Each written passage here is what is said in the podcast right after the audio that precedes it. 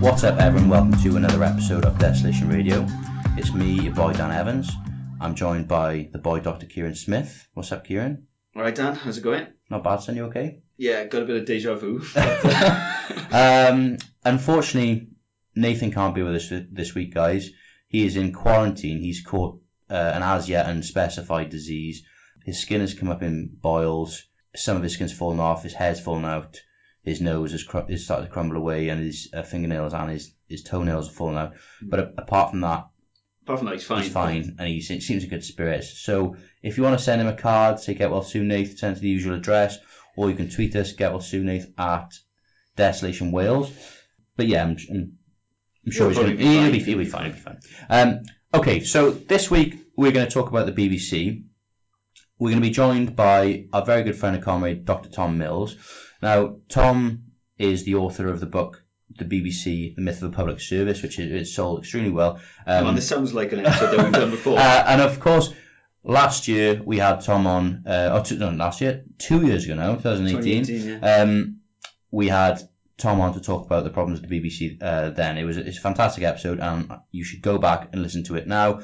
Um, as a heads up, there's It was a part of our old format, so there's about fifteen to twenty minutes of me ranting about... Well, there's twenty-five minutes of you ranting. Of me ranting about the uh, Plaid Cymru leadership. So if you're not interested in that, um, skip forward to when we actually interview Tom. If you are interested in it, um, if you are interested in listening to me, like my entirely correct, as ever, predictions about Plaid Cymru, go back and listen to it. So yeah, we did an episode with Tom. You might be asking why we're doing a sequel, uh, and the answer is obviously, well...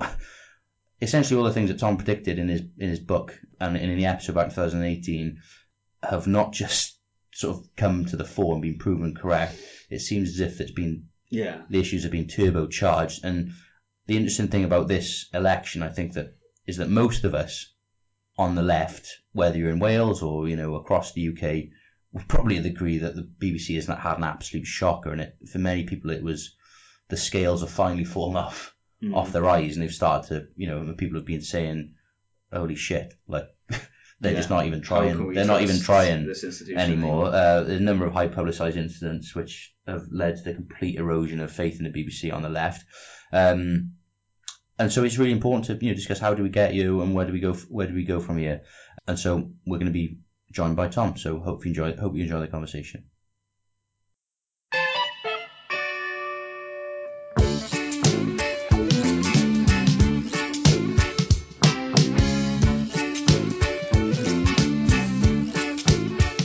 Tom, thanks so much for joining us, mate. Um, congratulations on your Newsnight appearance. We had some comments from some of our, our listeners asking for recommendations on how you get your hair looking so nice all the time. Was it long? I think I, I've had a haircut since then. I think, um, yeah. It's lustrous and, and nice. Yeah. Any tips for anyone before? No, just to like, I, my only tip would be just get your haircut before you go on, on the T V. But like, I just... We, we were talking about this before we started, but I didn't really have a lot of notice. It was a, a little bit last minute. But obviously, if I knew I was going to be on T V, I'd go and get my haircut. But, um, you know, these things happen. Nice clothes as well. That would have been... Uh... No, you weren't. Yeah, exactly. Would have got myself a new shirt as well. No, you look... You, look, um, you, look... you know, it's an emergency situation. You know, when the B B C calls, you got to jump. So yeah. We're very glad for you to, you know, that you joined us, because we figured that very soon you're going to become this, like, burned-out husk of a man who's just... absolutely hates talking about the B B C and hates everything. So uh, get get you well.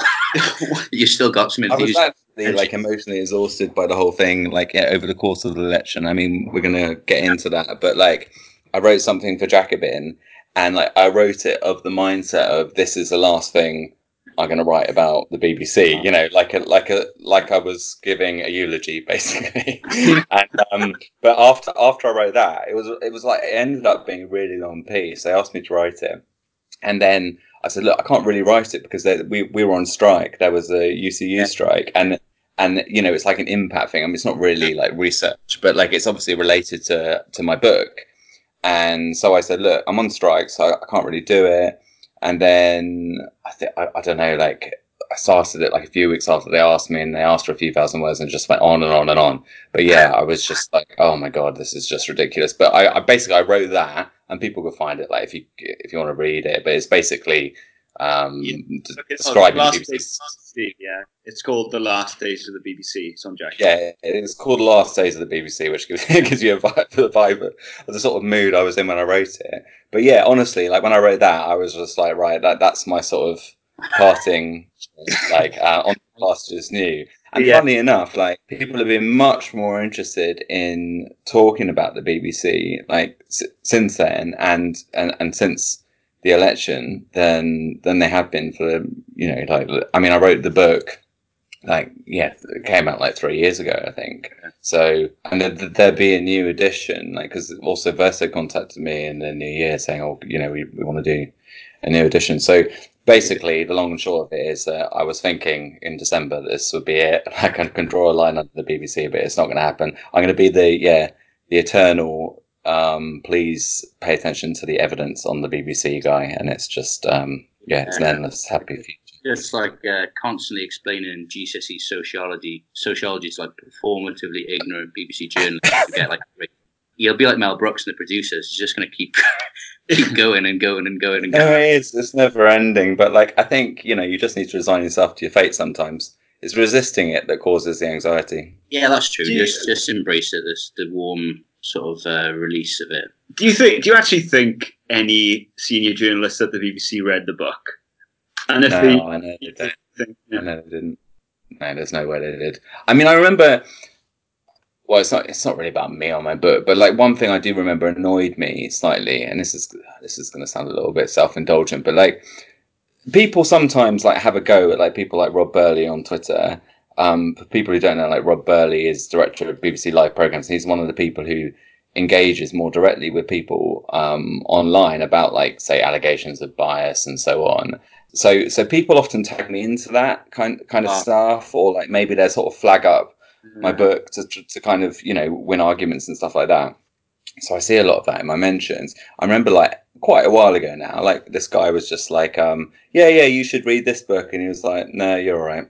It was just like, just complete, complete indifference, you know, yeah. just, just didn't give a shit basically. But like at the time I was a bit like, yeah, that's annoying. But like people say annoying things all the time. But the thing which sort of struck me about it was, wasn't that, oh, you know, he should read my book. It was just like, if I was a, the, the guy at the B B C who like went online and, and argued about bias, yeah, I would probably like read some of the books which dealt yeah. with it. Not just my book, like they, you know, there are other ones which make claims about B B C bias from the right, because like his, his basic thing is that, um, you know, we get attacked from all sides, so therefore, you know, we must get getting things right. So that, you know, there's a book by a couple few books actually by a guy called Rob Aitken, who used to be at the B B C, and he's produced like different variations of a book called Can We Trust the B B C, which, you know, basically comes at it with the thesis of, yeah, the B B C is like left and, and liberal. I guess that kind of argument you'd be familiar with. I mean, I don't know if he's read that. I'd be interested to know. But my, my, my pure guess is that no, nobody from the B B C um has read my book. They don't they don't seem particularly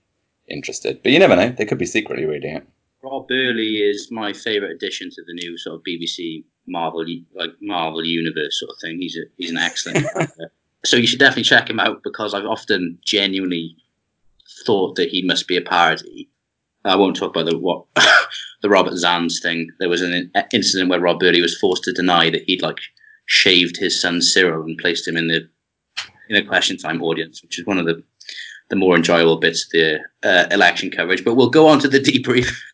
Um, how bad was it for the B B C, Tom? Because we were just we were reading your article earlier, and we were sort of going through the the ridiculous amount of incidents, which in the, just one of them would have been shocking, but there was just so many. There was, you know, th- th- let's go through them. There's the Boris Johnson cenotaph uh, footage where contemporary, dishevelled Boris Johnson was replaced with an older, dashing Boris Johnson uh, footage of when he was Mayor of London, placing down a wreath for Remembrance Sunday.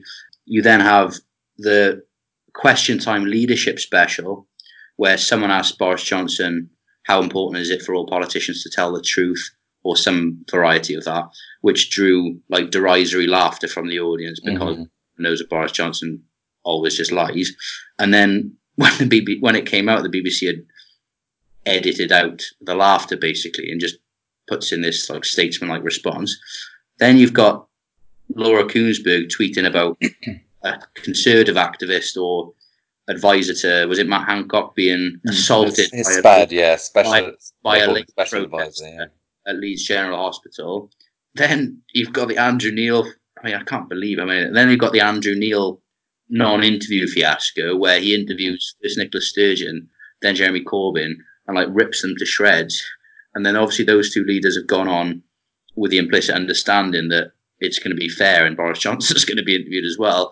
Then it emerges that he's obviously got no interest in, in going on at all, and that just never happens. And, he, and then he goes on the Andrew Marr show, where they softball him after a terrorist attack, basically.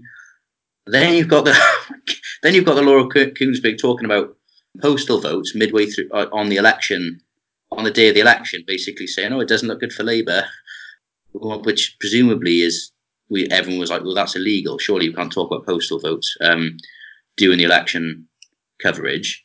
Yeah, and the, um, the Electoral Commission put out a statement which didn't name um, Laura Kuenssberg or the B B C, but confirmed that it was illegal to discuss um, postal votes ahead of the poll.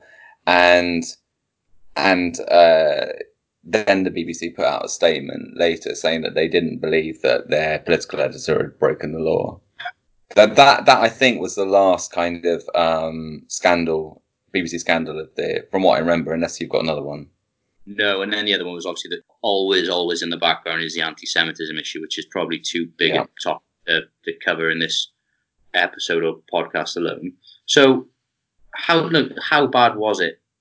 Because the interesting thing for me, and I think a lot of people, is, you know, we read your book, you know, it's fantastic, but it still seemed as if there was some form of a, a step change in this election, that mm. it just be ramped up.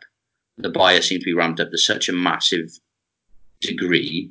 So, do you think? I mean, do you think there was a mass, like a, a qualitative difference or change, or is it just a symptom of what you I described was, in your book? I mean, I, I think it was. Re- I mean, first of all, I think it was a really bad election for the B B C. I mean, there's no, there's no point pretending otherwise. I mean, it, these were a series of, like, you know, disastrous, scandalous, let's let's call them errors, because we don't yeah. know the details of um of a lot of the incidents. I mean, there's no point pretending that they weren't outrageous. And in the context of an election, which, you know, the B B C, you know, for for all its faults and for all the way it has a particular kind of understanding of, you know, how how democracy should function, has generally taken that kind of responsibility seriously, like with with obviously various provisos around, like, you know, what legitimate opinion is, and, you know, the role of the secret state and so on, which are things that I go into in the book. Like, generally the B B C has justified itself politically by reference to the sort of democratic life of the nation and so on. So, like, t- to to To make so many, yeah, let's call them errors over the course of an election seems to me to be just absolutely extraordinary. Is it part of the prevailing pattern at, at the B B C?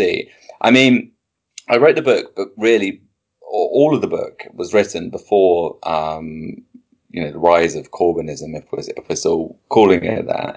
And I think, you know, the, the, the analysis fits, but I don't think we can sort of isolate this particular election from what's gone on in the interim. So, or the, I think part of the reason it, it felt so intense at the election, I mean, there was a few things. Like, number one, obviously the stakes got very, very high, right? And and people just couldn't believe that, um, you know, the B B C was performing so poorly in such serious circumstances. And, like, yeah, e- even I was very shocked by it. Like, um, I mean, not not overly surprised, but generally, like, sometimes just like, wow, you know, like, I mean, with... And, and particularly with, you know, the the um, the Andrew Neil step. I mean, I couldn't believe it, you know, because it's, you know, it, it's one thing to have these kind of disastrous um, mishaps, let's say, but to make an editorial decision like that, and, and one which was clearly going to be very politically partisan in the context of all the other errors, just seemed like the B B C has just, you know, completely lost the plot. Um, but all of that said, I think it's, It's it's consistent with the way, I think, that it's treated the, the Labour Party over the last three years. Um, and, and that itself is also consistent with um, what I argue with the book in terms of the overriding sort of um, structure and culture of the B B C. So, what... So, yeah, like, a lot of the analysis was before the rise of Corbyn, but, like, there were two main sort of elements to what I argue about the B B C. And like, number one was its very close relationship to the British state, um, which has diff- lots of different elements to it, obviously. Um, and also it's like embeddedness within the broader establishment, but let's say just more narrowly the British state.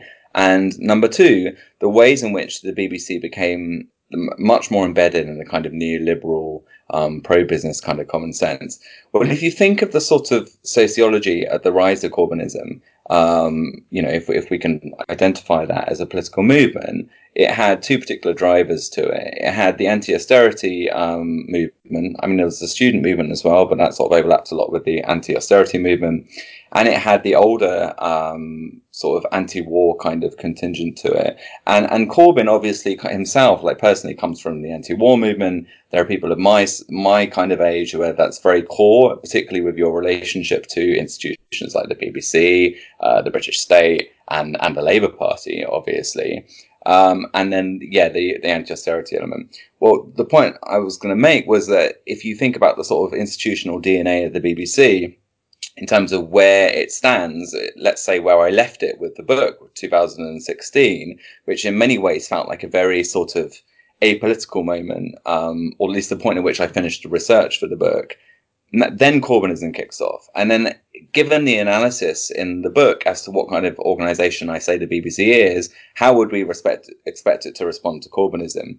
Like, I, exactly how it did, right? Which is that, you know, this this organisation, this movement, sorry, is is is completely anathema to, to this sort of um, the culture of the organisation. And I think we've seen that. I mean, I've, I've, I try to be a little bit careful about sort of pronouncing about bias and stuff. And sometimes that annoys people on the left. But the reason I do that is that, you know, everybody has their own impressions. I mean, I don't think there's any doubt that the B B C was sort of biased against Corbyn in some sense. But like, I usually try to reserve my comments for like, you know, published research where you can sort of compare one thing or another. Um, but there are very, very clear instances. I mean, what I mean, it's just, I think it's been kind of a joke at stages, but like to, to take very specific, you know, researched areas, you know, you, you mentioned anti, anti-Semitism earlier.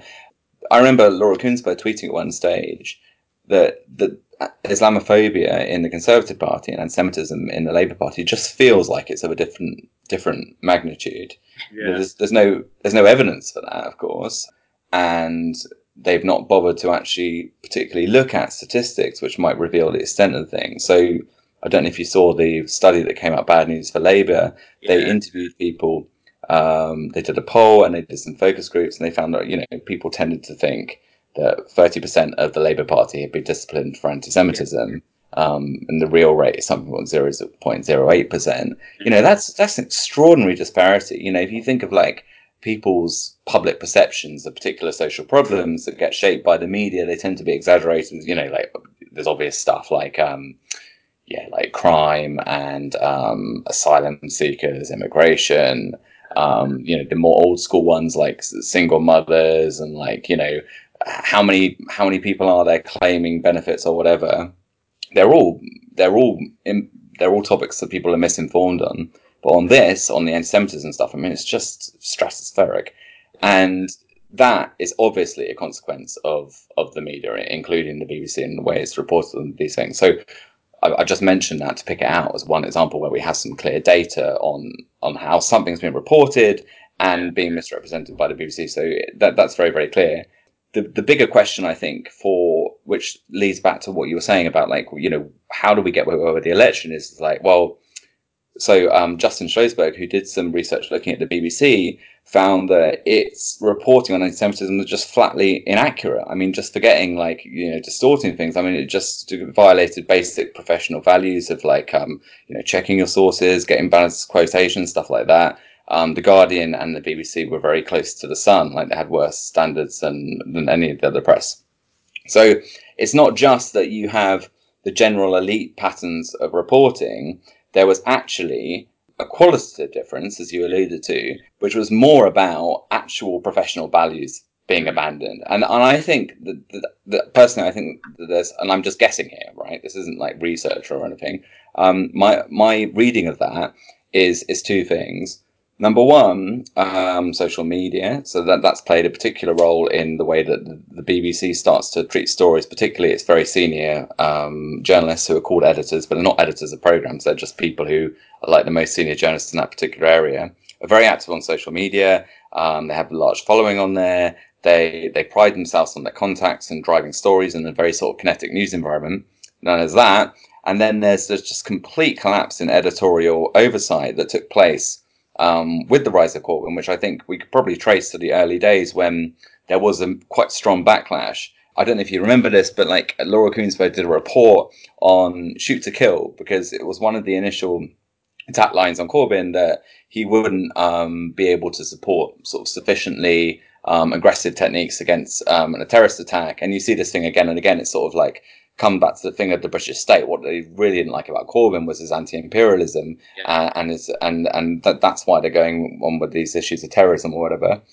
Right. Well, so Kuenssberg sort of uh, did a report which was found to be misleading by the B B C Trust, and the complaint had been rejected four times by the B B C. So the B B C Trust was is defunct now, but it was like the oversightory body at the B B C, and the B B C Trust ruled against her, even though the management had rejected the complaint a number of times, said that she had violated um, accuracy standards, and because it was so important, um, because it's such an important area, that this violated impartiality. And James Harding, who was then director of news, publicly said, well, fine, but we don't agree, um, and just dismissed it. And that was, I think, about a month or so before the trust was due to be wound up. So he said, thanks, but, we, you know, that's fine. We, we, we've got no issue with it. So I, I'm filling in the blanks here, but it looks to me like there was basically a failure in managerial editorial oversight in news, that, that from that point, some of the fe- senior figures at the B B C seemed to be lacking in any kind of like uh, uh, professionalism, basically. And this is going to, again, if you don't mind me being like a little bit anecdotal in answering the no, question no. as well, like um, this is going to sound a bit vague, but in...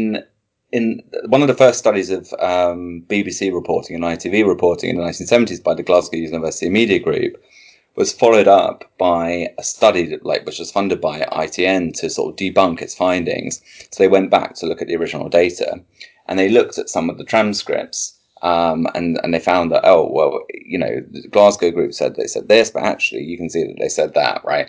Well, the, the reason was that sometimes the B B C journalists would sort of deviate from the actual transcripts of what they were going to say, and when they did that, they tended to be more like more right right wing. They would just they would start like reproducing, you know, the sort of common sense that they read in the Daily Mail and the press.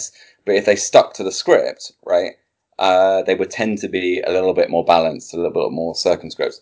Obviously, this depends. Like, if you're a journalist to the left, then the editorial line that's coming from the centre is going to be disciplining you in the opposite direction. But there are, you know, so editorial controls can, in some circumstances, be important. And, and Twitter is obviously, I mean, technically it falls within the editorial guidelines of the B B C, but it, it, it's it's completely separate from all of that um, all of that editorial oversight. And you see the same pattern, by the way, in news reporting. So Justin Schlossberg's uh, anti-Semitism report that I mentioned earlier, he found that the B B C website was very was very good. Like, it was always very balanced and very careful in the statements it made.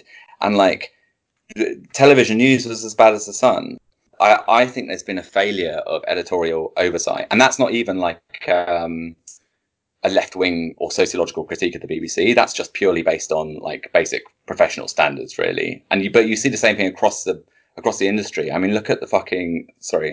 Look at the, the Times. Look at the Telegraph. Like, the way they report. You know, like, these used to be respected uh, news organisations, and now, I mean, they're just a joke. You know, they're just, I mean, does anybody believe anything that they read in the Times? Like, it, you know, it, it's it's a highbrow tabloid now.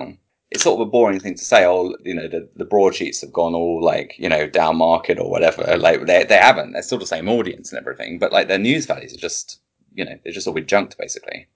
With regards to the social media stuff, I think that's really interesting. The lack of editorial oversight of Twitter and the pressure on senior journalists. You know, they, they realise they've got the power. They, they take on a different role, don't they? Like, and I know it's not in the B B C, but like Robert Peston was incredible in this election because he was just reveling in being anti-Corbyn, like, you know, digging in and this new role. And I mean, we all know, not you, Tom, but we all know, everyone listens to the Laura Kuenssberg is obviously obsessed with Boris Johnson, like sexually, and probably has definitely slept with him.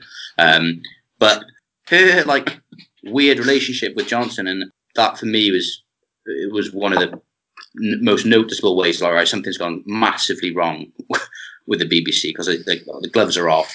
They don't care. She doesn't care that she's just saying, like, and the Leeds General thing was so outrageous, you know, like hearing from my well-placed source that, you know, a Labour activist is just assaulted. And and and the thing is about that, which really we almost forget in this stuff, but the story was about a child being, you know, treated on the floor. That was the original story. And and by focusing on this false assault, which luckily, you know, quote unquote assault, which luckily, luckily was filmed, the incident was filmed by a passerby, and there was there was no such assault at all. It completely detracted from the actual main story and just literally let the Conservatives... It was intended to. Yeah. It, you know, that that was the whole point of the briefing. Like, um, we could see what had happened, as you say, because it was filmed, but it's very clear. Got into the car and one of the activists brushed somebody's head because he stepped back into the curb or something, and they would have had the conversation in the car. Like, you know, and then and then they... If we we can brief that, and that, that will set the news agenda. I mean, this was kind of the context for the... I mean, what I found so extraordinary about the way... One of the reasons, reasons I found it so extraordinary, the way the B B C reported, was that uh, Peter Oborne had written this piece that they were all furious about, like, which was basically arguing that senior uh, figures at the B B C were echoing claims that came from Downing Street, which hasn't been substantiated with evidence. You know, again, we've talked. We're not talking about like political bias here. We're talking about basic professional values, which Peter Oborne has basically been chased out of the industry for, for upholding. When he made those allegations about B B C journalists and, and other people, he sort of did the faux pas of of naming names, and he appeared on Amal Rajan's um, with Amal Rajan on the on the B B C. Amal Rajan's the B B C's. Um, He's a B B C editor, but he's a sort of real man about town. Like um, he, he presents lots of programs. And he was, I think, he was sitting in for uh, somebody else. But he interviewed Oborne as if he was like, you know, um, interrogating a politician. You know, it's really, really quite ferocious kind of interview. And there was lots of that, you know, real pushback. And and so that that was kind of the context for the election. You know, the, the public allegation had been made that senior journalists were not checking their sources and they were echoing government claims. And then, as you said, we had this one incident which became, luckily for us, like very transparent on the facts. But if it hadn't, it's very clear what would have happened. It would have been, you know, Labour, um, a Labour activist allegedly assaulted um, a Conservative um, special advisor outside the hospital. This is denied by by Labour. And we know that because when the early story broke, there was something about Labour, I don't know, like... Um, shipping people over there in taxis or something, you know, and, and, and that was being reported, but Labour denies, you know. So the the story, it was pretty clear that what was happening here was that government minister messages uh, the most senior political journalist in the B B C, who then relays the message to a million people on Twitter. And yeah, it's it's a huge failure of editorial, of professional values, but again, like it's the concept of it's in the context of a general election. Like, you know, to, to not yeah. to do that, I just yeah. you know, I, I, I don't think I, I wouldn't I wouldn't tweet something like that. You know, yeah. and I've only got like a few thousand followers. It's just it just seems insane to me. Yeah, it's uh, that's what that's what gets me is that it's it's a basic question of editorial, you know, self-editorial integrity, and someone as senior as Kuenssberg in that position knows exactly what kind of power that her Twitter feed has, and what, whatever she, whatever message she puts out has. She's not naive about the uses of social media, you know, in the contemporary moment. And, you know, you talk about the kind of, I'm interested to ask, well, the, the, this sort of collapse of editorial integrity, basically, at the t- very top levels is, you know, in one sense, it can be interpreted as, you know, you know, a, a, a moment of panic and disarray at a time when, you know, the, the social media is, Uh, disrupting the nature of um, contemporary political discourse, right?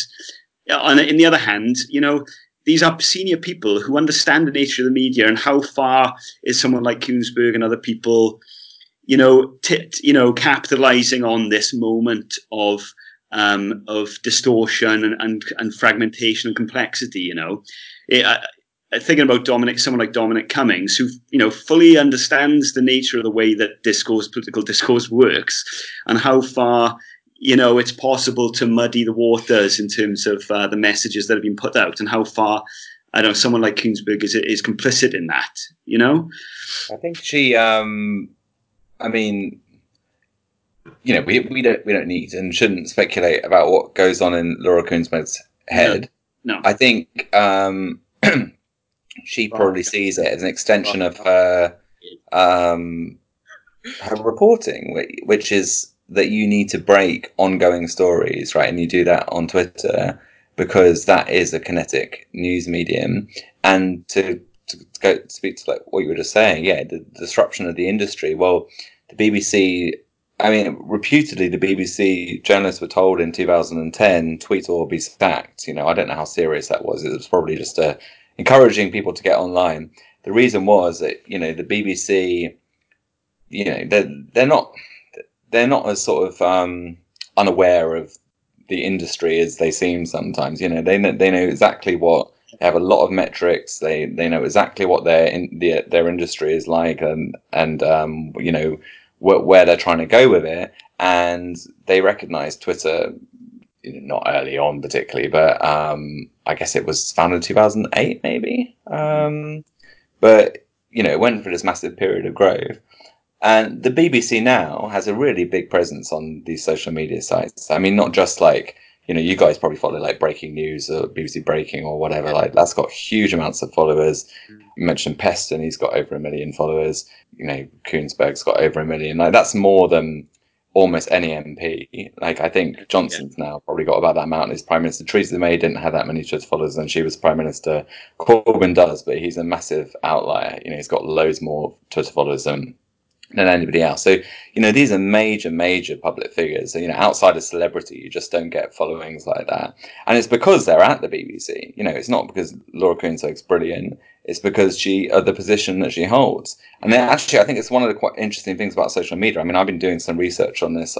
I can't I don't necessarily want to go into any detail because it's not, but I've not put it in for peer review yet. But if you, if you look at the B B C's following, it's enormous. But tw- the way Twitter kind of functions is that people basically follow up. They follow people with more followers than them. So actually, it appears to be a horizontal medium, but in reality, yeah. I mean, in social networks, anyway, you've got this thing called the friendship paradox, which is that your friends will have more friends than you on average. And the reason is that people make friends with people who are more popular. So like, and, and it continues all the way up. So basically on, on, on Twitter, it means that That, that people with loads of following, you know, it just, and that increases exponentially as well as you get more following. But you, a lot of it is basically the status of institutions and power positions being replicated on the platform that then sort of reverberates through the network. So like, you know, if you think of people on the left who have like enormous Twitter followings, like uh, someone like, you know, our friend and comrade Paul Mason, um, Ash Sarkar, um, other people from Navarra, they're all people who've had some mainstream exposure that has en- enabled them to build up that platform. And if you haven't had that, I don't know exactly, I'm just sort of t- talking top of my head, it'd be like, you know, the sort of ceiling somewhere around like thirty, forty thousand that you can get just through sort of self-promotion in, in, in politics, I guess. So yeah, the platforms have been really big, but the thing is the B B C people have been on there with the B B C brand has made them huge. And, and they really have had a weighty intervention into that space by virtue of being the B B C, and they've invested in that, but on the one, but they've not really sought to, yeah, appropriately, in my view, implement editorial controls. And then if you if you combine that sort of new, like sort of kinetic news environment, like the re- removal from the editorial structure, to the political response to the Labour Party, to the, a sort of broader crisis, I think, of the British establishment, you end up with a sort of perfect storm to. Um, come back to your first question, Dan, about like what happened like with that election. I mean, I think those things do kind of combine to create this like, you know, extraordinary shitstorm, which, you know, is, is surprising to watch. But like, I think if you, it sort of makes sense if you think about it like that. One of the interesting things, Tom, and I, I, we probably mentioned it in the last podcast we did with you, but and, and the re- one of the reasons that you're eventually going to burn out from exhaustion is that media research is always based on, you know, hard quantitative evidence and really quite dull, laborious work of going through loads and loads of recordings and tapes, like you said about the, the Glasgow University one. That was, I think that was actually one of my old PhD supervisors, Howard Davis, was in that, and he just said he used to just sit in rooms for days on days and days watching videotape after videotape after videotape of the beat of news footage and coding it and so on into sort of biases. And, and and so, as you said, with the anti-Semitism stuff, there's been all these studies which show, you know, there's this huge misinformation campaign essentially. But whatever happens, and what I've noticed, and this is what must be so tiring, the response of the B B C has always been to cry, this is a conspiracy theory. You know, mm. even our own beloved Hugh Edwards was like, it's a conspiracy, you know, we're not all monsters who are biased. And there's this weird hostility to evidence. Does that, is that signif- significant in itself, the hostility to the hostility to academic evidence? I mean, yeah, that- I think it's strange. But I think, I think from the perspective of the journalists, like, they look at stuff like that and they're sort of like, you know, we're very busy people. We don't have time to read, like, you know, content analyses. Like, just tell us what, what, what the story is. I mean, there's a lot of things going on here, right? Like, number number one, like, journalists don't tend to be very literate when it comes to, like, statistical analysis. Like, now, none of the content analysis that gets produced is, is in remotely complex or difficult to get your head around, but they just don't seem that interested in, in that kind of research. And I think you're right. Like, fundamentally, content analysis is, is pretty boring. It's pretty boring to do, and it's pretty boring to read. But a lot of social science is like that, you know, like, um, I haven't done a lot of content analysis myself. You know, my, my work has more been looking at, I sort of took a lot of that work and thought about the B B C. My sort of starting puzzle or question, if you like, was that, well, we know what the B B C does. We know how it reports. Do we know why it does that? that that's what I was interested in. So when it comes to the content analysis, you know, I, I rely on mostly, I mean, I did some stuff very early on in my PhD, but I've relied on the work of others, like very good work that's particularly these days, I mean, it comes out of Glasgow, but also Loughborough and, and Cardiff, all of which have very good research centres. And um, so... the work of Mike Berry, for example, who's done a lot of stuff on the reporting of the financial crisis, but more, you know, more mainstream stuff on the B B C. It's, it's been com- commissioned by the B B C itself, and some of the researchers in um, Cardiff, I understand, have moved into the same building as the B B C. So these are not people who are. This, that's relaying academic gossip, by the way. So you guys should know that because no, you're. True. Uh, no, it is true. Yeah, yeah. They've yeah. shared a building in uh, in uh, Central Square in Cardiff. Yeah, I, I think it's it, it is an it's partly an aversion to statistics, but isn't there also a kind of a vein of, you know, journalism as a trade? You know, I think journalists hold to this sense of um, of kind is a is a peculiarly kind of British form of empiricism to journalistic integrity. You know, it's the idea of post-war humanism, and we have a certain kind of empirical view of the world that we, you know, that the world is is is complicated, but it's interpretable, if you like, um, and can be explained in straightforward ways to the public. You know, mm. and there's a, that there's a, that's a certain kind of way of looking at the world that is kind of averse to more theoretical readings of and ideological readings of the way that, you know, social phenomena play out, right? Yeah, and I think that's definitely true. But I mean, I think in a way you're being, in a way, a bit too generous, because it's it's not that they're empirical and not interested in theory, because, like, you know, a lot of the work that comes out on content analysis is very, very theory light. I mean, it, it's it's it's, yeah, it's yeah. really empiricist research, yeah. um, just measuring things in in very straightforward ways.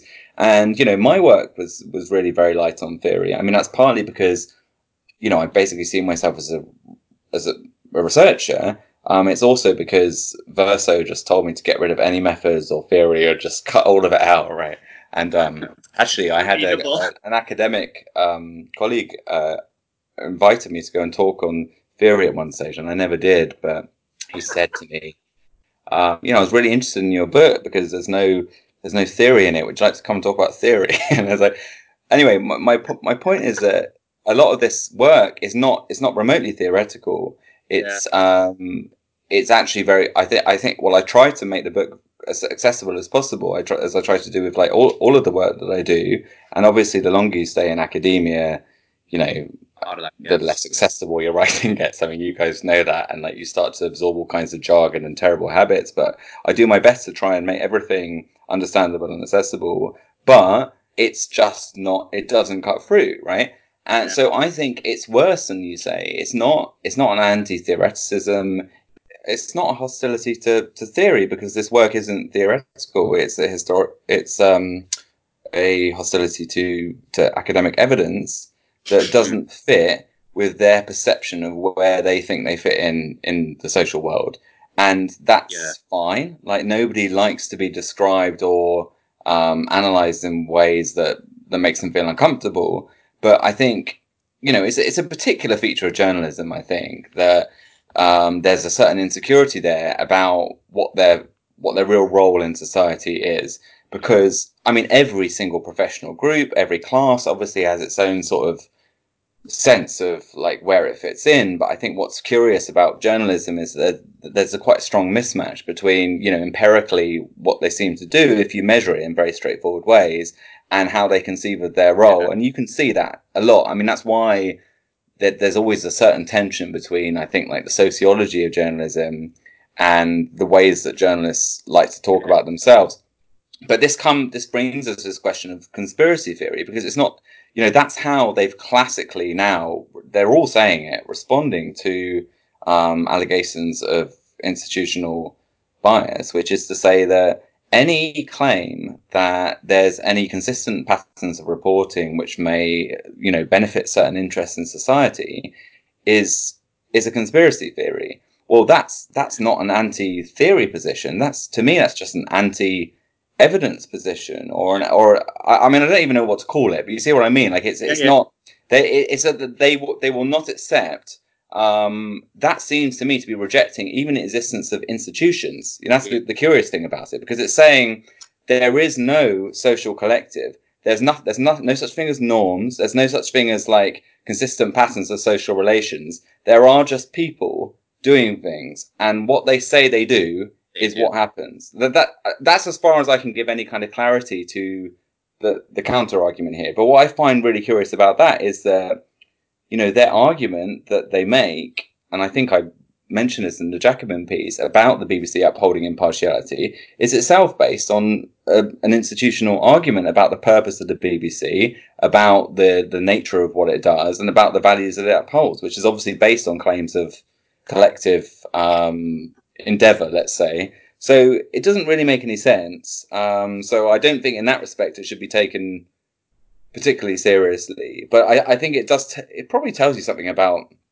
the insularity of the um, profession, that they d- they don't seem to be professionally equipped to deal with um, criticisms. Or maybe I'm just in an uncharitable mood. I don't know. There's, I mean, there is something interesting about um, the general dismissal of. I do think there's a class element to this. There's a general dismissal of all, as you said, all sort of structural analysis or power relations by, let's call them, centrists. Yeah, part of that is this: they love it, the people who have grown up on it's actually not the left, it's not the right, it's something else. You know, so everything's a conspiracy theory. You know, when you said the Iraq, you know, when we said the Iraq War was like illegal and about oil, oh, it's a conspiracy theory. You know, like it was a bit more nuanced than that. I think you'll find, and that tends to be wheeled out in my experience about the left, you know, all the time by people in the centre. And I think you, you were writing stuff, you've written stuff on conspiracy theories in general, haven't you? Like, you know, the idea that so many people will dismiss essentially Marxism as a conspiracy yeah. theory. The, the idea that, you know, there's this, you know, well, that, a certain type of Marxism, you know. I mean, I think, you know, what I've what I've argued for is is basically the position that Marx laid out. I don't think it's remotely controversial. That yeah. people make history, but they don't make it in circumstances of their own choosing.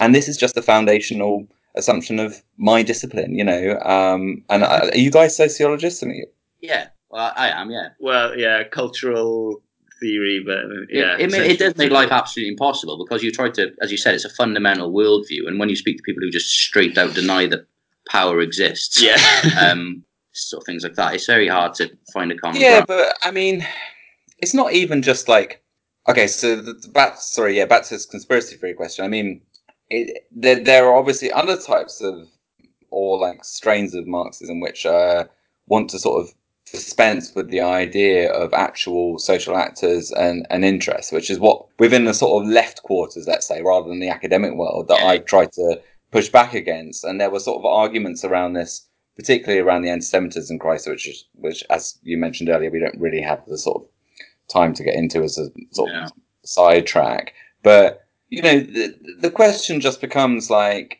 at some stage, it just the claim becomes any reference to actual human beings with interests, you know, acting strategically is itself some a form of conspiracy theory, which, you know, it's kind of bizarre, especially when it comes from people who, you know, may not call themselves a neoliberal and may not like the argument. But like if you're if you're a methodological individualist, and at least you you presumably believe in like um. people acting in their own interests, and you probably believe that that happens like collectively in certain circumstances. Whether you think that's a good thing or not, I don't know, but like um you know, it even comes from those sort of quarters. I mean, yeah, it's it's a tiresome sort of thing, but obviously there's a difference between like acknowledging that social interests and and, and classes and sort of class fractions exist and act strategically or like um you know or or in some sort of latent fashion, and saying that there's an all-powerful group that has kind of a plan. I mean, I think some of the sort of condescending pushback towards the left is you can always say about anybody who's an activist that your worldview isn't sophisticated enough, right? Like, I mean, it, that's what slogans are. Like, they're all, but all claims on the world which try to simplify something into like one sentence are obviously going to do damage yes. to like how the world actually is, because obviously it's a complicated place. But like, you don't, you can't just resist all truth claims on the basis that actually that that's not that's not nuanced enough, because you have to say why actually a, a, a different slogan would be closer to the world as it actually functions. Uh, and I, you know, if you if you want to be condescending about any political activist or any political movement, of course you can do it just by yeah. like picking holes in like um conspiracists. yeah yeah yeah I mean, it, it, but it, it's it's pretty lazy. I mean, and it come, does come back to that other thing, like, you know, Twitter, like Rob Burley, for example, like picking people out from Twitter, you know, because there's so many people respond to them. Just pick pick out the least informed sort of person and just respond to them. You know, Mister So-and-so, like the egg with like eight followers, says that, you know, the B B C's bias against so-and-so. And then this other, this other, um, you know, fuckwit, he says this. So, you know, luckily the B B C is performing its public service obligations. What I wanted to ask, Tom, to what extent is there a danger? And I do think this sometimes, we were focused on the B B C, and I was focused on the B B C and, and getting incredibly angry and things like this. To what extent is, I'm not saying the B B C's a red herring, is there a danger sometimes we focus on the B B C, the media, that we lose sight of the overall, you know, it's one part of an overall pushback against Corbynism and socialism. And obviously it played a very big role, but um, mm. it's important not to lose sight of the the fact that the, it was the whole state apparatuses yeah. in many ways. Just yeah, yeah I, I agree with that, you know, completely. Although, I mean, I agreed with something that, that you'd written about this, actually, which was that, if anything, I think a lot of socialists have gone more in the other direction and sort of said, well, actually, the media doesn't matter. You know, there's some sort, some form of kind of resistance to the power of media is is evident in all in all kinds of forms, that, you know, the, the, its powers of persuasion have been exaggerated and so on.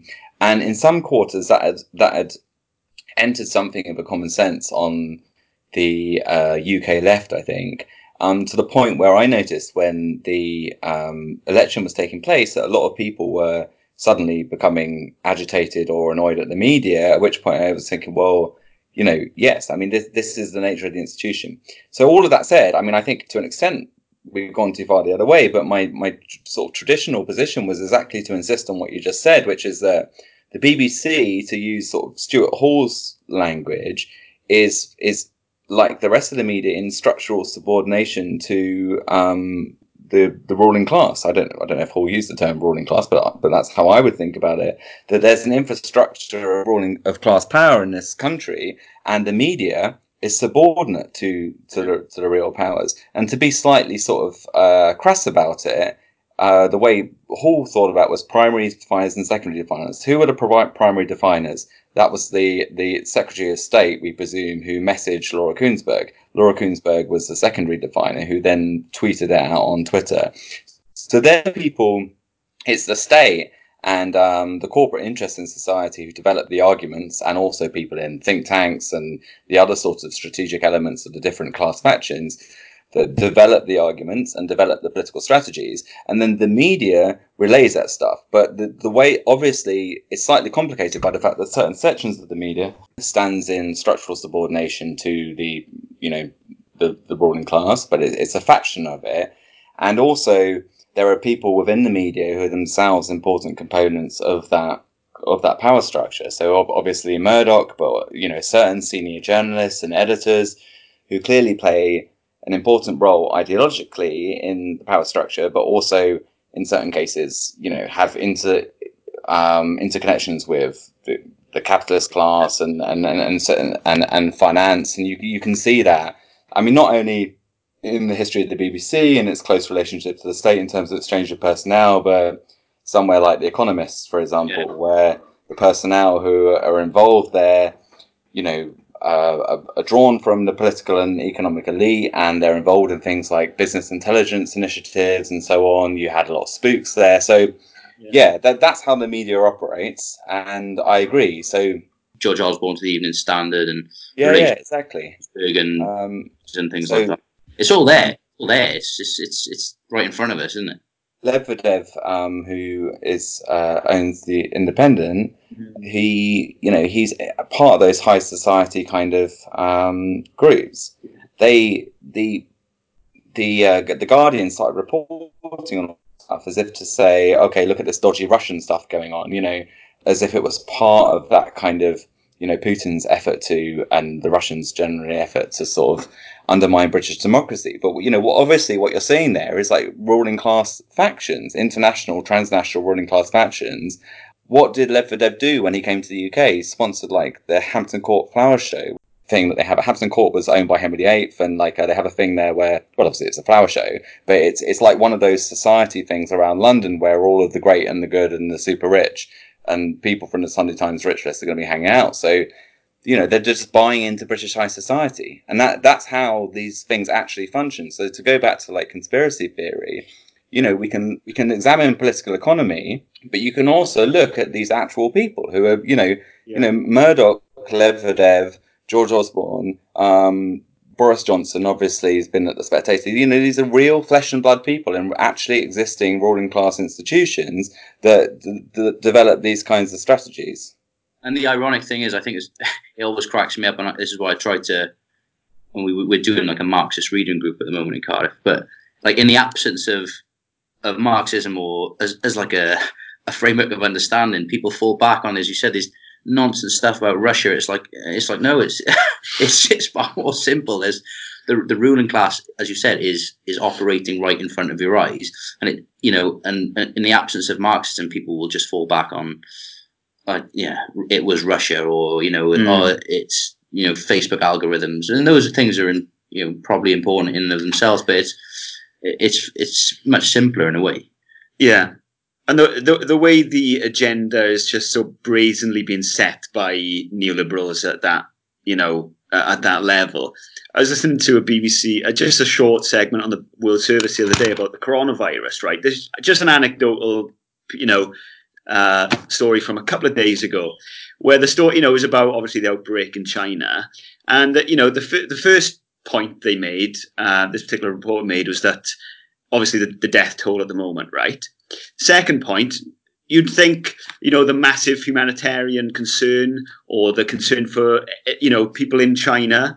No, the second point was, you know, how, how much is this going to affect the Chinese economy? How much are Chinese are the Chinese worried about this, mm. the impact on the economy? Yeah. You know, it's just so, you know, the way that clearly is, sh- you know, these these concerns are shaping the way that we understand the world, and and, and the way that. That an event that is so clearly a, a humanitarian issue, right? I don't think anyone would agree that a, a disease outbreak is a basic human problem. Yet immediately the way the B B C frame it, you know, perfectly impartially, but as um, an economic threat. Subtle ways in which the, you know, the agenda is, is being skewed in in those directions, I think, is really worrying. As part of the overall hostility to socialism and, you know, the state coming together, one of the interesting things that, I mean, because you wrote your your excellent article on Jacobin, you know, the death of the B B C, and when we were looking through, you know, Jacobin's coverage of the B B C after it, you know, read the um, the speech by Jeremy Corbyn on media reform. Uh, I think it was well, two, 2000 back from two thousand eighteen. You know, British press for the many, not the few. Um, and it was really it was fascinating about it. The, you know, the Labour's Labour's plans for media reform, including implementing Leveson two.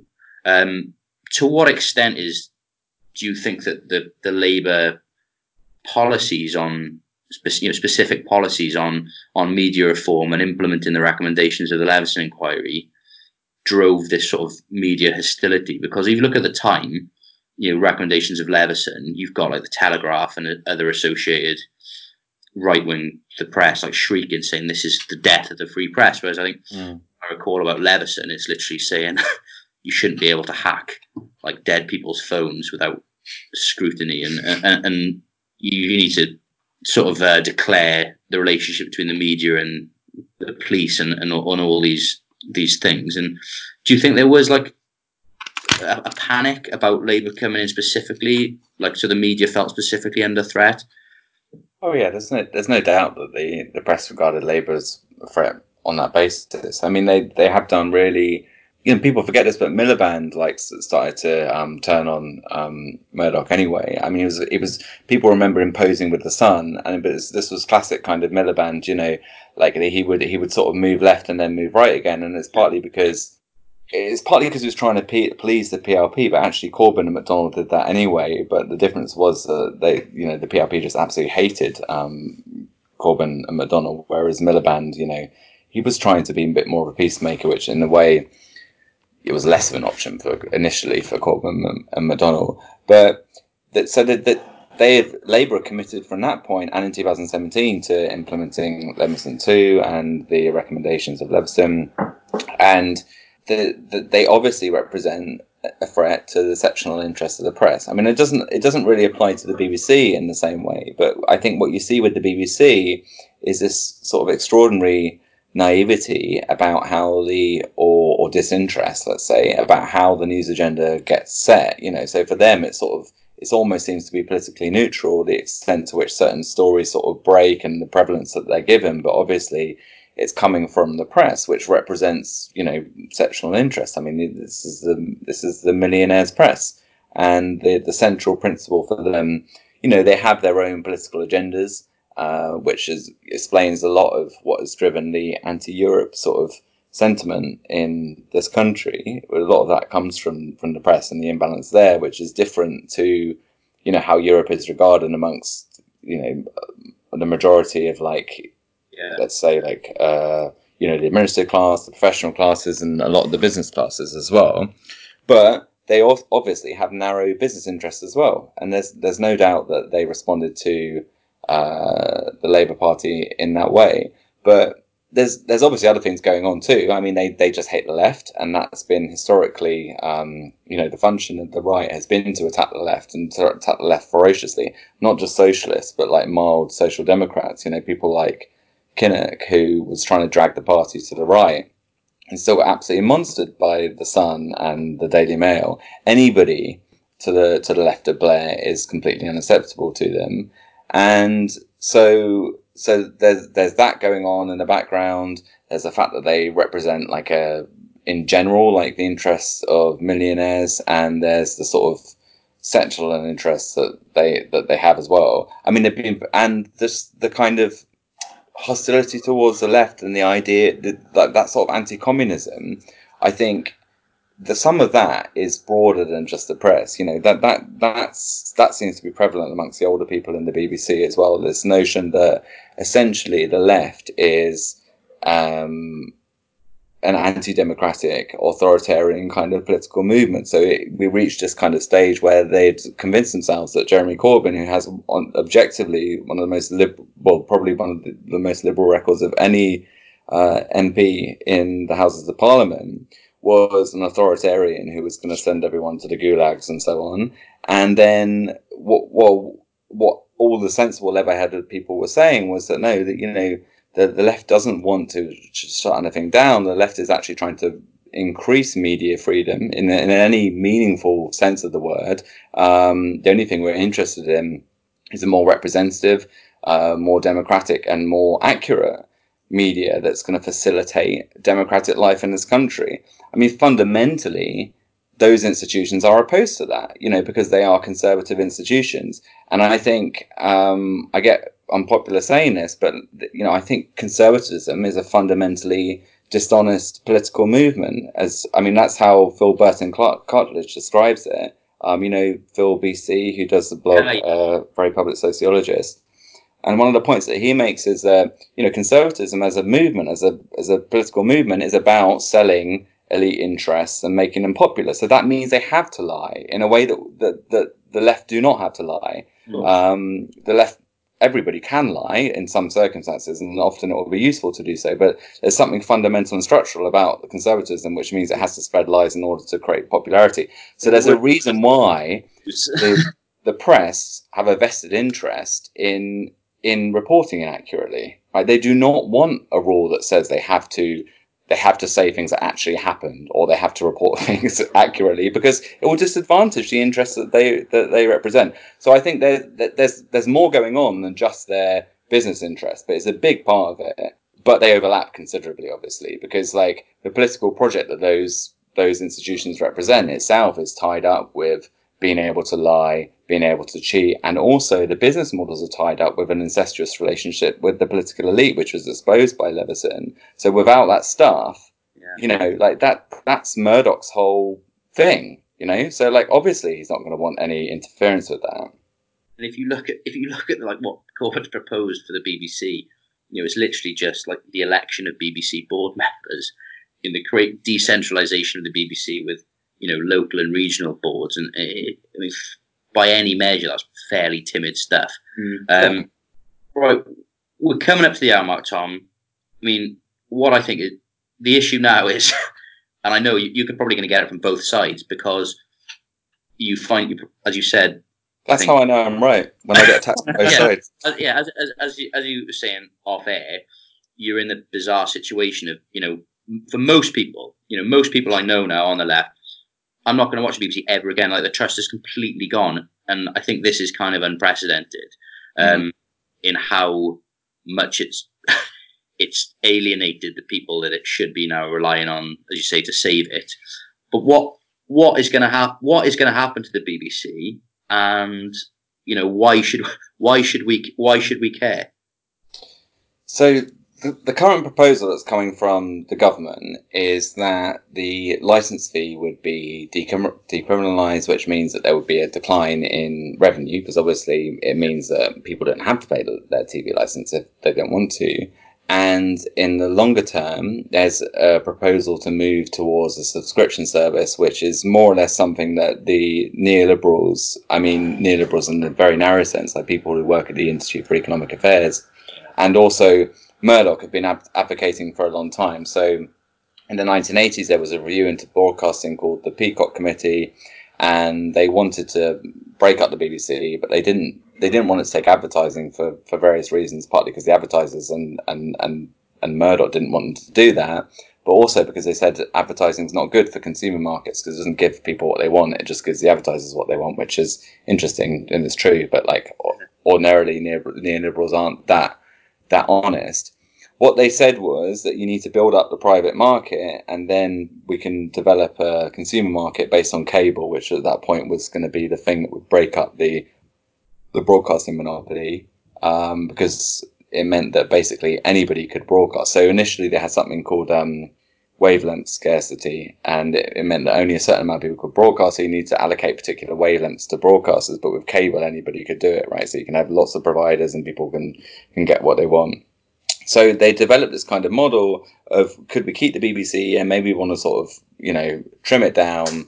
It can have serve particular kind of niche interests, and if people want it, then they can su- subscribe. So that that's kind of where we're heading, and I'm arguing against that, and it's obviously a very difficult position to be in, because as I've been pointing out to the B B C, not that it listens to me, that if you keep performing so badly in, in upholding your basic democratic functions, that nobody on the left is going to be in any mood to rally to your defence when the Tories come for you. And that's exactly where we are.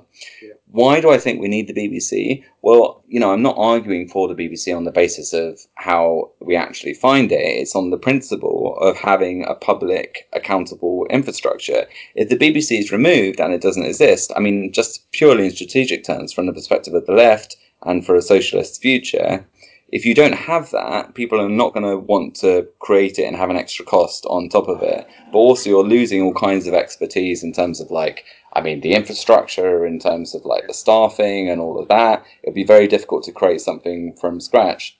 Also, you've got the fact that it's an, you know, it's an actually existing institution that we could transform for the good, which should belong to us. So we could make it actually do what it says on the tin, which is all I've really been interested with the B B C is, you know, like, I'm oft- often called a critic of the B B C, but I'm not really. I just want people to see the B B C as it is, rather than how they imagine it to be, and to think about, well, how could we get get it to where, where we want it to be? So just briefly on the subscription stuff, the principle is that everybody has to have access to the, these particular programmings, services, information, technology. That's a basic socialist principle, right? Of, of equality. So we don't price people out of, like, things that allow you to participate as a citizen. That's not even a socialist principle, it's a liberal principle.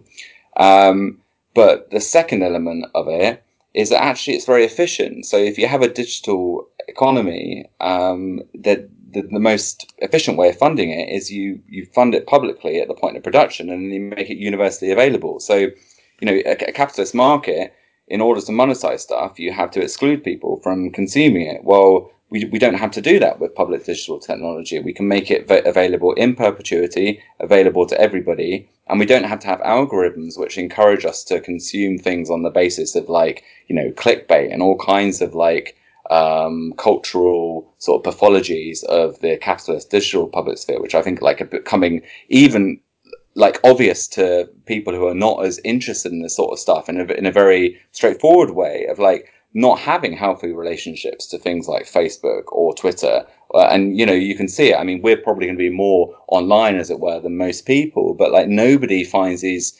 forms of online engagement very satisfying. So I think there's basically an opening for public digital media. And I think the B B C is a very important institution to defend as part of that infrastructure, which technically should belong to us, but in fact effectively belongs to the state, or or at least more to the state than it does to us. So what I'm arguing for is a defence of the B B C as something that should belong to us, but not a, simply a defence of the B B C as it is. Like, I just don't, and I'm I'm nervous that what's going to happen is that the left won't care. And the, the Liberals will jump in, as they always do, and say why the B B C is important for battling fake news or whatever. And they're just going to embarrass themselves, and Dominic Cummings is, is going to eat them alive.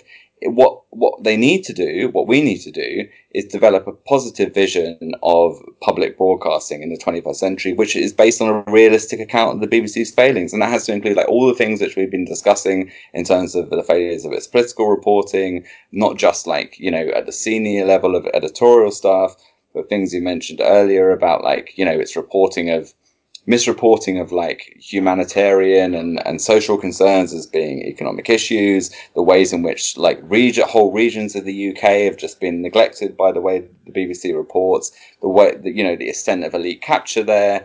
Um, and, and a lot of the critiques that come from the right are sort of wrong, but, like, in elements of them are correct, right? It is a London-centric organisation. It is run by elite Oxbridge types. But that's why the left needs to mobilise a different version of those arguments, because we leave it to the Liberals, who are basically did go to those colleges, um, do get paid two hundred thousand pounds a year, do send their kids to private school, do think the Guardian's brilliant, do live in Zone two in London. Like, they're just not going to be able to, um, and I'm not saying they're bad people or anything, I just mean that they are from that milieu.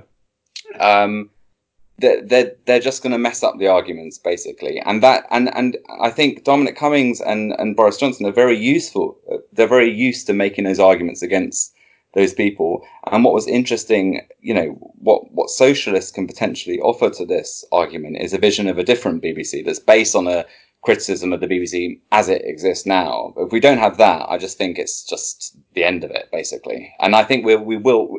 They're right about one thing. I mean, Jonathan Freedon isn't wrong. Without the B B C, things could get much worse. Yeah. Um, but what he, where he's wrong, I think, is just making an argument that's going to get anyone anywhere or actually defend the B B C effectively. Yeah, yeah. The, the issue for me, and I've said this before, and one of the scary things is, yeah, I've always, you know, the, the B B C, the arm of the state, or not, you know, not really into it. But if you look at what happened in what's happened in America, for example, and and what happens is when people completely lose their faith in in any form of sort of news or liberal institutions, you know, people double down and go down rabbit holes of relying on things like Alex Jones and other alt-right news sources like Breitbart and stuff, because they've lost faith in The, the the proper news for, for for good reasons.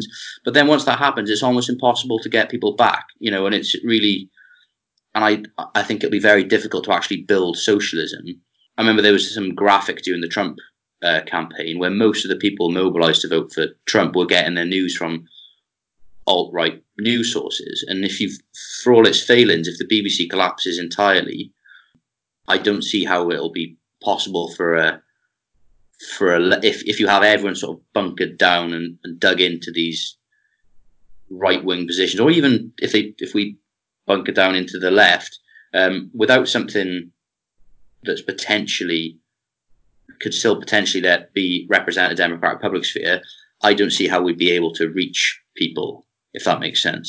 It, it makes the idea of pulling people back from from the brink or or providing political education or, yeah. or whatever seem a lot more difficult to me. Yeah, I mean, I think, you know, it, we shouldn't exaggerate too much, like, um, how useful the B B C is in that regard. Yeah. But I think what it what it holds out for, it, I don't think it's really laying the groundwork for a good understanding of the world particularly, but it does embody a sort of sense of collective, you know, it has a liberal nationalism to it, really, that embod- embodies a certain shared sense of um, meaning, if you like. And, you know, Will Davies has, has written about this a lot. And I, I think there's something there. I think also there's something more, though, which is that uh, what the B B C potentially is, is, is also a platform for different perspectives. Now, it doesn't actually do that because obviously it marginalizes certain perspectives more than others. And again, this is kind of a liberal pluralistic defense to the B B C, but I think it stands that it is okay for us to like see conservative perspectives yeah. and the way that different people think, and to have a plat- a joint platform that can can act as a dialogue and a meeting and stuff. Now, this is kind of like the Rob Burley version of what justifies what they're doing, because they think that they're they're amplifying people from different sides of the political conversation. Um, they're not doing that very effectively, but the principle of that I think is a really good one. And when I've been arguing for more sort of detailed like blueprints, like at the Media Reform Coalition, of what the B B C should look like, you know, one of the arguments I have been trying to make is that the idea of a collective platform that's produced much more locally, but Um, is disseminated nationally, and actually I would like it to be international, right? So we could have public digital media in different countries which have shared culture, which we can all share with each other. So like, you know, you, I mean, you guys are a Welsh podcast, right? If you grow up in London, you don't get from the B B C what it's like to grow up in Wales. You probably get it inversely because of the sort of na- imperialist nature of the British state. But like, I would like a B B C that does that. That means that you you are able to understand different parts of the U K. You're able to understand different parts of the world. So I don't. It maybe that's just a different version, I think, of the, the argument that you were making. That it's not, you know, it's not necessarily going to give us a shared language, but it's there's there's something there that that gives us some sort of sense, like you say, of like um. An, an imperfect sort of public sphere that embodies some sort of sense of purpose, but also just doesn't just disappear into total kind of fantasy. I mean, say what you like about the B B C, but like, you know, if the the alt-right and and you know the mainstream right, you know, they really do live in um, a, a fantasy world, yeah. and that's partly why the, they think the B B C's biased, by the way, because the B B C, it can't reflect large portions of that because it would violate its regulatory structure. So it can't it can't report in the same way as the Express does, because they can't just make shit up that isn't about the Labour Party, because it would, you know, it would violate the basic kind of public purposes of what the B B C does. So I think basically if it became unregulated, yeah, you w- we would lose that sense of collective, I don't know, I shouldn't say sanity because it's not right. You know what I mean? Like that that, that yeah. shared sense of yeah. like some sort of dialogue or yeah, yeah. The, shared yeah. understanding. I think, yeah, and what you're hinting at as well is the fact that, and I, you know, you talk about in um, in the Jacobin article, you know, the, these are relatively straightforward um, changes to make. You know, a- actually have um, representative uh, people on the B B C board. You know, don't just elect, you know, appointees from um, the the big public schools or Oxbridge or wherever else. Actually have a representative mm. people. A say in terms of the governance and oversight of this massive institution, which we all pay towards, you know, then it's I mean, not that's ra- a particularly radical or impossible, you know, um, transition to make. Is is my point? Uh, exactly. Yeah. I mean, nothing I proposed on the B B C um, is in the least bit radical. It's all based on what the B B C should be doing. Like, I, I mean, I haven't like. taken my idea of, oh, this is what I would like the B B C to be like. What I try to do with proposals on the B B C is look at what the B B C says it does, and then look at the actual existing B B C, how the institution functions, and then try to think about, okay, well, what are the things that stop the B B C doing what it, it, it claims to do? Could, well, how could we address that if we were going to, like, you know, reform and really tweak its governance in ways that would make it more likely to perform the sort of social function that it claims for itself? So, you know, you get, I said, well, number one, you get rid of all governmental influence altogether. So the the B B C, you know, now the Downing Street is threatening that the, they're, they're furious because the B B C, Tony Hall, the Director General of the B B C, has stepped down, and they wanted to influence the next Director General. Um, and they're hopping mad about it. They're, they're perfectly open about the fact that they think they should be able to run the B B C as as a government department. I mean, that's completely inappropriate for, um, you know, that would make the B B C, well, I, I think it is a state broadcaster. We don't have time to get into that, but like, it would make the B B C a government broadcaster yeah. if that was the case. Um, um, so get rid of gov- all governmental influence. Well, if you get rid of all governmental influence, you either have a group of people who decide what we should be talking about and thinking about and which programs should be made, or we have a, an institution that's responsive to the audience, which actually, by the way, is what the B B C claims for itself. They claim that they're responsible to licence fee payers, not not politicians. I mean, you know, the empirical facts are different, but that's the claim that they make. So, yeah, everything that I've laid out and everything that Corbyn proposed, and I'm at times. Tom, how would you respond? Presumably, this would come under your critique of like the liberal defence to B B C, but you see people. I think even uh, Frankie Boyle and people have been saying like, "Oh, you want to get rid of David Attenborough, do you? You want to get rid of all the amazing arts and music programs and stuff?" Because that's what I see people who are defending the B B C sort of go go for, as if as if I'm criticising like Match of the Day or or you know the the, the good things on Radio Six. But that's what's interesting to me is that there is there are good, obviously really good. There's obviously really good shows and things still on the still on the B B C, and no one is no one is advocating doing away. doing away with the good things. It's it's it's the current affairs and and politics which we're mainly concerned about at the moment. Yeah, I mean, it's difficult because like obviously politically engaged people tend to think about the politics of the B B C, and I'm more guilty of this than anybody because every time I talk about the B B C I just dive in with, you know, things that I think about, and obviously it does a lot more than that. I mean, I think it's, you know, there are lots of problems with the cultural production as well which we'd want to address, like um not so much with the areas that you mentioned.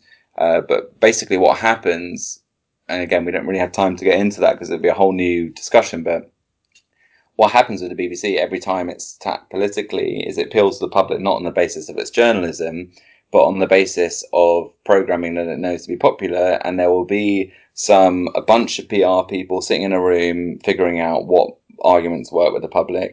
And I was saying, if a couple of months ago, we know what's going to happen. It will be David Attenborough and it will be Fleabag as soon as they come for the B B C. Well, that's what's happened. I mean, literally, those are the arguments that are being like um, being made now. In terms of like what Frankie Boyle was saying, I mean, the thing is, the arguments. It, it, I mean, it's true. Like, right? It, it's obviously true. But at some point, you have to acknowledge that journalism is central to the B B C's public purpose. And at what point are we going to have a serious conversation about the B B C's failings in that regard? And, you know, I'm all for David Attenborough and, and, and Fleabag and probably other things that have been on the B B C. I'm not a cultural critic. But, um, and yeah, public broadcasting is much more than, than news. But we, I don't think that at this stage, You, you can make an, an argument in defence of public broadcasting purely on that basis. Part of the reason why strategically it's changed slightly is because of the enormous amount of money that's been put into these expanding platforms, which means that their programme investments are just off the scale. So a lot of people who are subscribing are getting access to enormous amounts of programming, and a lot of shite, obviously, but like uh, so much programming that actually doesn't make the B B C as good a sell as it used to seem as a as a as a program producer. So a lot of what's a lot of what the B B C does actually, it, it's one of its niches is in journalism and is in news and current affairs.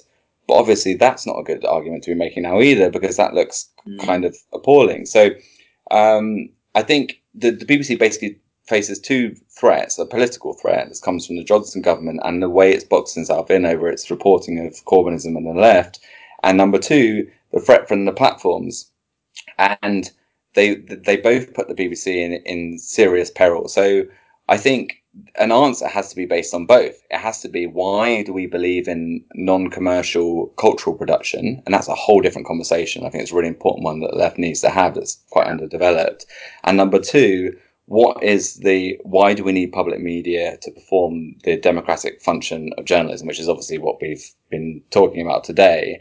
And you can't just say, let's say the B- BBC because of Fleabag and and David Attenborough. Like, you need to get to those core democratic functions. It's not something that Netflix or Amazon are going to do, obviously. So it's also not something that the Daily Mail is going to do. If Amazon and Netflix do, which they might, then we need to be really worried, you know, about the journalistic integrity of the B B C. And, and by then, yeah, I'm not it. inviting them to do it. But no, no, no. If they did it, they would do it badly. Tom, anything else you want to you want to talk about, mate? That you haven't you haven't covered or or promoted? People have probably heard enough from me by now. no, um, all right, so we'll wrap up now. Have you um, have you got anything else coming out soon, or have I got coming out soon? Not for a little while. Um, shout outs then.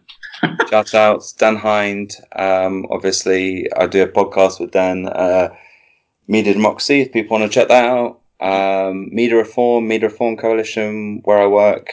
Um, Leo Watkins, if you don't follow him on Twitter, he's doing really interesting stuff on uh, socialist media policy. Okay. And um, everyone, all the good people in the Labour Party. Yeah.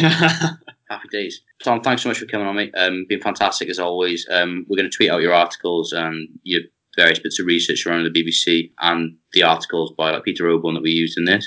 Thanks so much for coming on. Uh, keep finding a good fight on Twitter. Keep having awesome hair. And no, out. It's, it's, yeah, we're just sat here. We're just sat here like both of us with hats, both of us with hats on because we're, we're bald. uh, yeah, um, yeah. Th- thanks so much for coming on. We really appreciate it. Cheers. It's, thanks for having me. It's such an important topic. And yeah, we'll see you soon, mate. Thanks a lot. Thanks, mate. Cheers.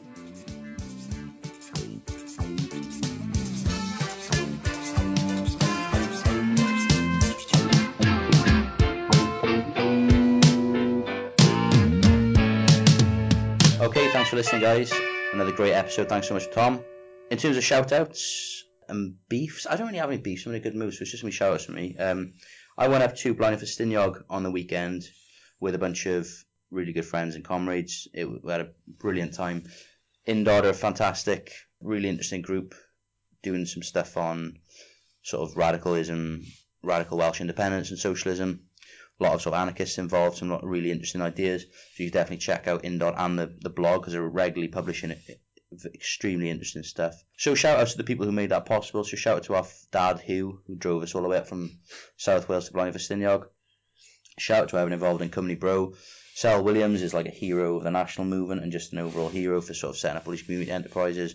Obviously, Kerry, Robert Idris for our kind of podcast, which will be coming out shortly. For Gwently for helping us out with uh, technical difficulties with the podcast that I, I couldn't do myself because I was unsupervised by Nathan Kieran. um, and obviously to Ellen and, of course, Maya for showing us around and making us feel really welcome in Blaenau Ffestiniog, which is a fantastic place that you should all visit. And that's it from me, I think. It is. Any beefs or shouts from you? No, I've got... Uh, new boy. Uh, no, I've got no uh, no shout-outs. No, I'm, I'm not in a good mood. So, but I have got beefs with anyone who hasn't shortlisted me for any of the jobs I've applied for the last couple of months. Scam. So basically, fuck you. I'll see you in hell. Okay. Um, fairly comprehensive. Uh, yeah. And also, you know, all the people who were about to give you a job are now like, nah. Yeah, I'll apply that. Wow, I withdraw that email. I was oh, about yeah. to say. Actually, that's possible because uh, yeah, I've emailed a lot of people recently. So, um.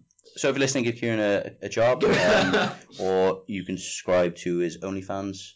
Yeah, you can gift uh, or go on Kieran's Amazon wish list. I do accept gifts. I he says need, you need shoes. I do see, need some new shoes because you got sol- holes in the soles of yours, oh. and your, your your socks are coming through the. Yeah, I'd quite like some new. And shoes. Flapping right there. When you walk, the, the, the sole flaps around, and so you know, clown. And the knapsack you have over, you know, the sort of, which is basically a bit of cloth wrapped around a piece of stick. Yeah, that's, that's my, all. That's that, my bag. That's all frayed. And you need yeah, a, my and handkerchief. You, and you need a new handkerchief for it. So yeah. Chip in for that. Um, all right. So a new, um, yeah, just a new, just some new shoes and uh, yeah, okay. knapsack. All right. So thanks so much for listening and. As ever, chuck some money on Patreon. Um, follow us on Twitter if you don't already. I'm assuming if you're listening, you follow us, but you know, tell your friends to listen and follow us at Desolation Wales. Um, stay tuned because we've got some excellent guests and episodes lined up. And that's it. Thanks for listening. We'll chat to you soon. See you soon. Bye. Bye. Tom, I'm currently ten miles outside of Beaverton, unable to get inside the town proper. We do not have any reports of fatalities yet, but we believe that the death toll may be in the hundreds of millions. Beaverton has only a population of about eight thousand, Tom, so this would be quite devastating. Any word on how the survivors in the town are doing, Mitch? We're not sure what exactly is going on inside the town of Beaverton, uh, Tom, but we're reporting that there's looting, raping, and yes, even acts of cannibalism. My God, you've you've actually seen people looting, raping, and eating each other. No, no, we haven't actually seen it, Tom. We're just reporting it.